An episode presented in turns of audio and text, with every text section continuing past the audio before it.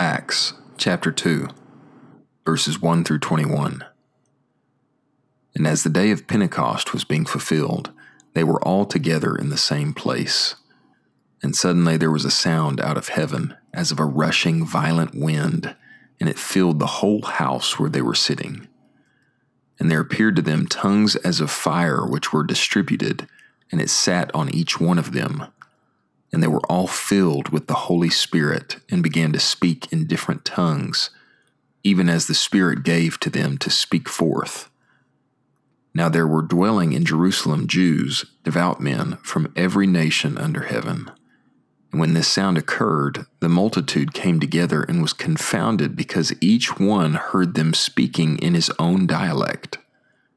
And they were amazed and marveled, saying, Behold, are not all these who are speaking Galileans? And how is it that we each hear them in our own dialect in which we were born? Parthians and Medes and Elamites and those dwelling in Mesopotamia, both in Judea and Cappadocia, in Pontus and Asia, both in Phrygia and Pamphylia, in Egypt and the parts of Libya around Cyrene, in the sojourning of Rome, both Jews and proselytes, Cretans and Arabians, we hear them speaking in our tongues the magnificent works of God. And they were all amazed and perplexed, saying to one another, What does this mean? But others jeered and said, They are full of new wine.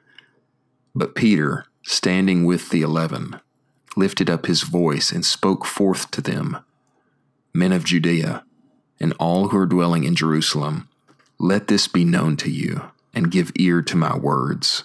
For these men are not drunk, as you suppose, for it is the third hour of the day. But this is what is spoken through the prophet Joel.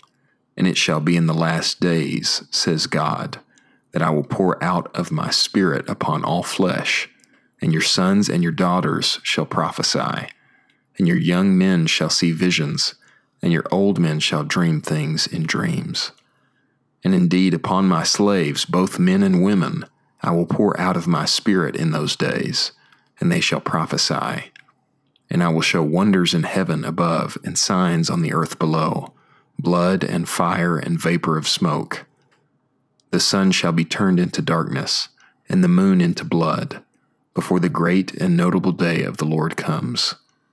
And it shall be that everyone who calls on the name of the Lord shall be saved.